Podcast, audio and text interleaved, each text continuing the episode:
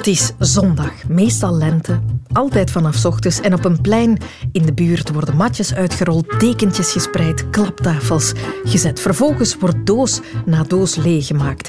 Een paar oude schalen, de strips van de jongste, poppen, een vergeten gezelschapsspel, rolschaatsen natuurlijk, en een doos met oude kookboeken en lichtvergeelde romans. En we zijn klaar voor de rommelmarkt. Weinig zo gezellig als winkeltje spelen voor een dag of langs de andere kant op zoek te gaan naar een schat, een unieke ontdekking ter waarde van 60 cent. Maar hoe lang bestaan onze rommelmarkten al?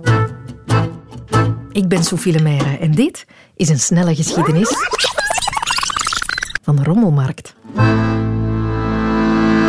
En die bestaat eigenlijk echt al lang, honderden jaren. Alleen noemden we dat toen geen rommelmarkt.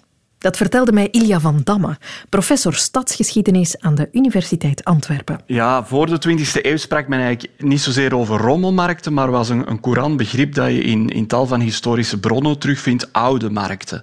En dat was eigenlijk een heel courante praktijk. Hè, voor kledij, textiel, voor huisraad, meubels.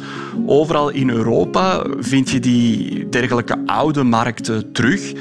En dat duidt eigenlijk op een aspect van schaarste. Er wordt doorheen de geschiedenis heel veel gebruikt, herbruikt. Er wordt heel zorgzaam omgesprongen met allerlei goederen. Kledij wordt hersteld, huisraad wordt gerecycleerd. De IKEA bestond toen nog niet. Een kast of een bed, daar waren ambachtslui weken aan bezig. En dat kostte ook stukken van mensen. Kledij, hetzelfde verhaal. Dus je wachtte tot je iets erfde, of je trok naar de oude markt om die levensnoodzakelijke dingen iets goedkoper te kunnen kopen. Zelfs voor de meer gegoede klasse was dat de normaalste zaak van de wereld. Uh, je kon daar bijvoorbeeld ook juwelen kopen, of, of een, om een ander voorbeeld te, te noemen. Veel van onze, onze prachtige Vlaamse schilderkunst werd in de 16e, 17e eeuw op die oude markten verhandeld. Hè. Dus je kon daar een breugel uh, gaan kopen. En die, die omslag naar rommelmarkten die mhm. begint eigenlijk pas echt op het einde van de 18e, 19e eeuw. Er wordt meer geproduceerd aan minder duurzame materialen, die ook minder bruikbaar zijn. Dan zie je echt wat men noemt de, de overvloedmaatschappij of de throwaway society, de weg wegwerpmaatschappij eigenlijk geleidelijk aan tot stand komen.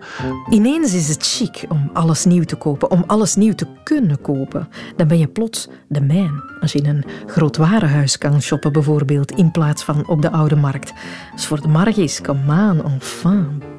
Dus dan duiken bijvoorbeeld die, die courante begrippen die wij nu nog vaak in de mond nemen, zoals de, de luizenmarkt of de vlooienmarkt. Dat verwijst echt naar lagere sociale groepen die zich uh, ja, weinig wassen, textiel, oud textiel waarin gezweet is, weinig hygiëne. Dus leidt er eigenlijk toe dat er een toenemende polarisering komt met betrekking tot die oude markten. De chique mensen blijven er plots weg. De rommelmarkt wordt iets voor de gewone mensen.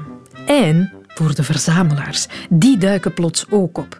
Mensen met heimwee naar de ambachten van voor de industriële revolutie. Mensen die vakwerk willen zien of stukken die niet per miljoen werden gemaakt.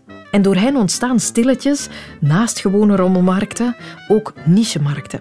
Voor kunstliefhebbers, antiekliefhebbers, vintage lovers, noem maar op. Ja, dat mag je dan eigenlijk geen rommelmarkten meer noemen, maar gespecialiseerde markten die zich richten op verzamelaars. Mhm.